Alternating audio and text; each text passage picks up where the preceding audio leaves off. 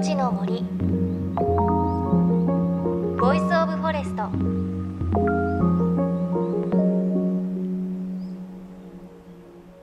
おはようございます。高橋真理恵です。さあ10月に入りましたね。もう今年もあと10、11、12、3ヶ月と考えるとすごく早いなという感じがしましたが私先日松茸を今年初めていただきました。小さい七輪で炙っていただいたんですがだんだんねこう焼けてくるといい香りがしてきてああ秋だなという感じがしました。でそこに高知県の友達から送られてきたかぼすをちょっと絞っていただいたんですですが秋の味覚いただくとねあーなんかこう嬉しい気持ちになるというかあまた今年もこの季節来たなっていう感じしますよね。あと私はまだちょっと体験していないんですがこの番組のスタッフは金木犀の香りをもう感じたということで秋の便りがね続々と届いています。皆さんのご自宅の周りいかがでしょうか？さあ JFN38 局を結んでお送りします。命の森 Voice of Forest この番組は鎮守の森のプロジェクトをはじめ全国に広がる植林活動や自然保護の取り組みにスポットを当てるプログラムです。各分野の森の賢人たちの声に耳を傾け森と共存する生き方を考えていきます。さあ今週もモバイルボヘミアン四隅大輔さんのインタビューお届けします。売れっ子音楽プロデューサーの地位を捨ててニュージーランドで半自給自足の森の生活を送っている四隅さん。その始まりは幼少期に出会ったフライフィッシングでした。湖でそれをしている時が一番自分が自分らしくいられる瞬間で何よりも気持ちいい時間だと子供時代に気づいてしまったといいます。その後大人になり音楽プロデューサーとして多忙な日々を送る中でも10年後には湖のほとりで釣りをして半自給自足の生活をすると考え続けていたんだそうです。そして現在四隅さんは本当にそういった暮らしをニュージーランドで実現しています。まずニュージーランドのご自宅っていうのはどういうご自宅なんですか？木造の一戸建てであの僕がまあ学生時代ニュージーランドに移住して湖のほとりで森の生活を送りたいという夢を抱いた時に仕事に関して全くイメージつかなかったんですよ、えー、じゃあニュージーランドにどうしたらいいのか。まあ食は自分で畑をやってえー、魚を釣ってなんかイメージできたんですね、ええ、実際そういうことを学生時代もやっていたっていうことと。で衣類っていうのはまあもう服がもう有り余ってるじゃないですか。あとは銃っていうのだけはこうなんとか確保したいっていう意味でこれお金が必要だなと思ってそれもあってまあ10年頑張って働こうって決めて結果15年になったんですがなので向こうでその中古のですね一軒家をですねその奇跡的な場所に立つ奇跡的な場所？イギリスの老人老夫婦がですねそこをも建てられて持ってらっしゃったんですけども僕300件か400件ぐらいの物件を見たんですね。えー、湖畔に立つ自給自足ができる場所っていうのをでそこを僕は買いましてでそこの庭を自分がどんどんまあ畑のスペースを増やしてより自給自足ができるシステムに今ずっと7年ぐらいかけて改造してきたって感じですね。へはい、それはもうこういわゆる湖があって、はい、森の中って感じなんですか？そうですね。湖自体が90%原生林に囲まれてまして10%っていうのがちっちゃい集落があるんですよね。でそこの集落の中に立つ一軒家でで家の周りは森で庭が湖という環境ですね。うん。四隅さんの畑以外森からこうこんな恵みもらうよとかっていうのもあるんですか、はいそうですね。僕がその家を探す時に絶対こう森に囲まれた場所っていうのは条件にした理由っていうのが、えー、まずあの湖の水飲めるんですよ。あじゃあお水は水道じゃなくて。水道が来てないんですね、えー、あの電話線と電線は来てるんですけど、やっぱ水道は来ていなくて周りが原生林だと例えばまあ雨が降ります。で森に降り注いで原生林ってのは本当にすごく土がいいのででそれを水をろ過してで湖に湧き出てるんですよ。うんうちはその電気のポンプで家に組み上げて家庭用水として飲料水として使っていてアトピーの人はみんなうちで生活すると治っちゃうんですよね。あそうなんですね。お水良くないって言いますもんね。そうなんですよ。ね、それがまあ一番大きなあの森からの頂き物であとはもう本当に果物とかですねきのことか山菜とか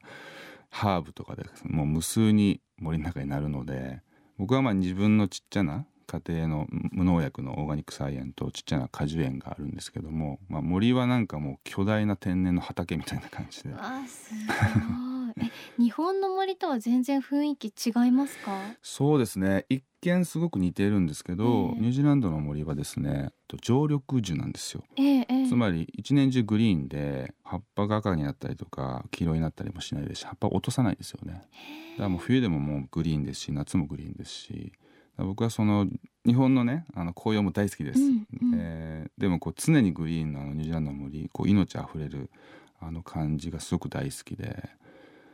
そういう森ですね、はい、動物もいますか？あのニュージーランドはあの陸上には哺乳類がもともといなかったんですよ。鳥類しかいなくて、ええそれでまあ飛べない鳥とかあのキウイとかですね、ええこうああいう進化の過程で生まれるんですがあの、まあ、どうしてもヨーロッパの人がこう一部ちょっとウサギとか持ち込んでしまって今ちょっといるんですけど基本的にはあの鳥類しかいなくてで僕はあのもう森にいるとですね友達が鳥みたいな。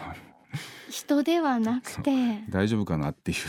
あの 人間じゃどんどんなくなっていくんじゃないかっていう感覚になるんですけど。は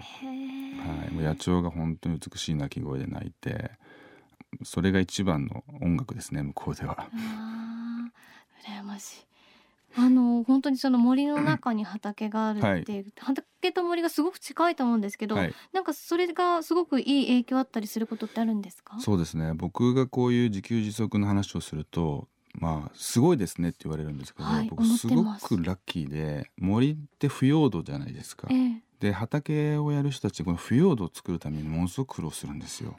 もうすでにあるっていうのとあと虫がよく発生する大量発生するそれでまあ作物がやられるって話聞くと思うんですけどあれはこう人間がたくさん暮らすちょっと自然のそのあのサイクルが壊された、まあ、町の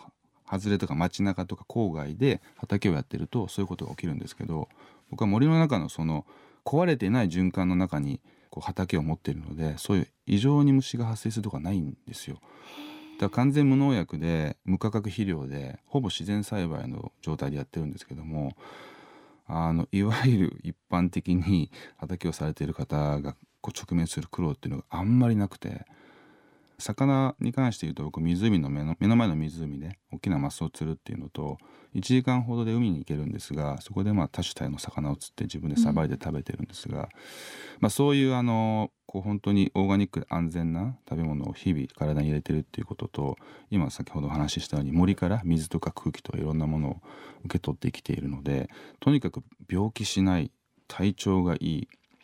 で僕46歳なんですけど20代の時よりも今山を歩いたりとか冒険をする時に体力が今の方があるんですよ。で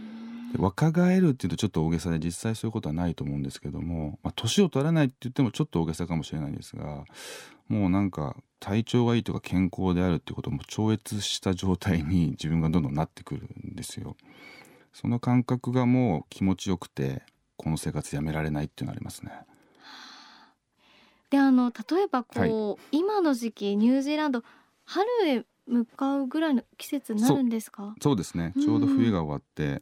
春の兆しを感じる庭にはもう無数の花が咲き始めて森も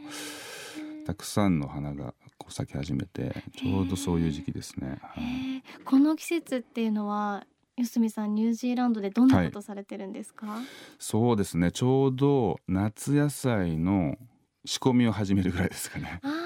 うん、畑で。ちょうどそうですね。土の温度が低すぎるとあの種を植えたりとか苗を植えてもうまくいかないことが多いのでだいたいこの頃が土の温度が上がってくるのでちょうど仕込みをするっていうタイミングですね。なんかこの時期ならではの、はい、今一番楽しいのこんなことってありますか？日本だと桜だったりね春だとするかなって思うんですけど、そうですね。やっぱ同じでうちの庭に桜の木が、えーあの一本生えてましてあの日本のソメイヨシノそっくりなんですけどもただこれがまたですね花だけではなくさくらんぼを毎年実らしてくれるんですよ。まあこれがうちの家宝で一番楽しみですね。えー、美味しいんですねものすごく美味しいんですよ。で人気でごええ近所さんで人気なので、もう配っり上げていつも僕食べる分はまないみたいな感じで。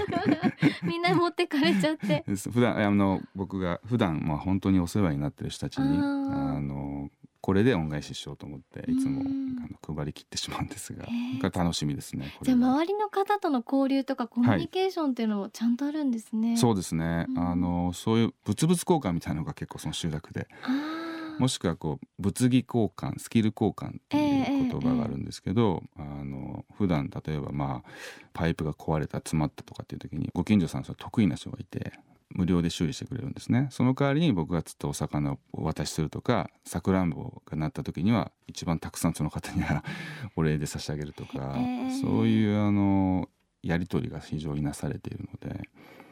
で本当僕は、まあ、森の生活自然が国大好きで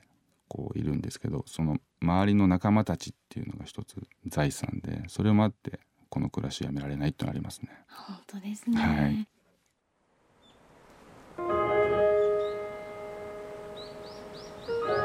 命の森。Voice of Forest。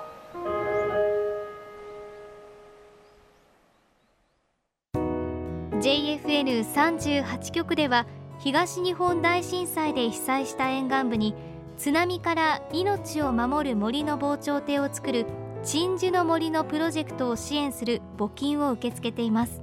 この命を守る森づくりに取り組んでいる AIU 損害保険株式会社では中小企業を災害や事故から守る損害保険のラインナップビジネスガードを提供。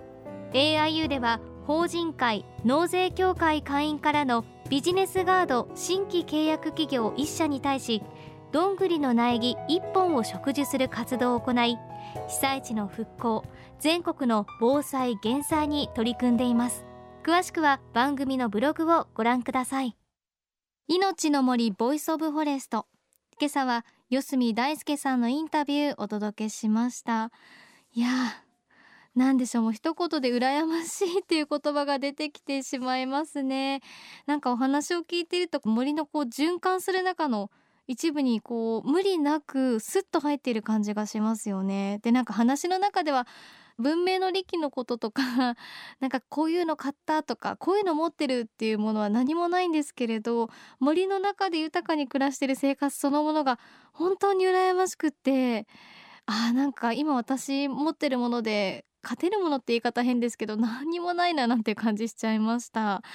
あと最後にこう物々交換とかご近所の方と物議交換ということをおっしゃってましたがもし自分に置き換えて何かもらって返すもの何かあるなかなって考えたんですけれど私は持ってるもの少ないなって思いましたね。DIY ができるわけでもないので、まあ、ちょっと水泳が得意なので 湖で水泳を教えるとかそのくらいしかないなと思いましたね。ちょっと自分の足りないものもちょっと実感したかなっていう感じがします。そして来週も四隅大輔さんのお話続きをお届けします。で四隅さん先日ご自身のライフスタイルを形作る大きなキーワード旅をテーマにした新刊を発表しています。タイトル The Journey 自分の生き方を作る原体験の旅。こちらはいろは出版から出されています。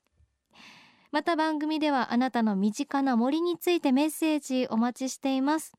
メッセージは番組ウェブサイトからお寄せください。命の森 Voice of Forest。お相手は高橋まりえでした。命の森ボイスオブフォレスト。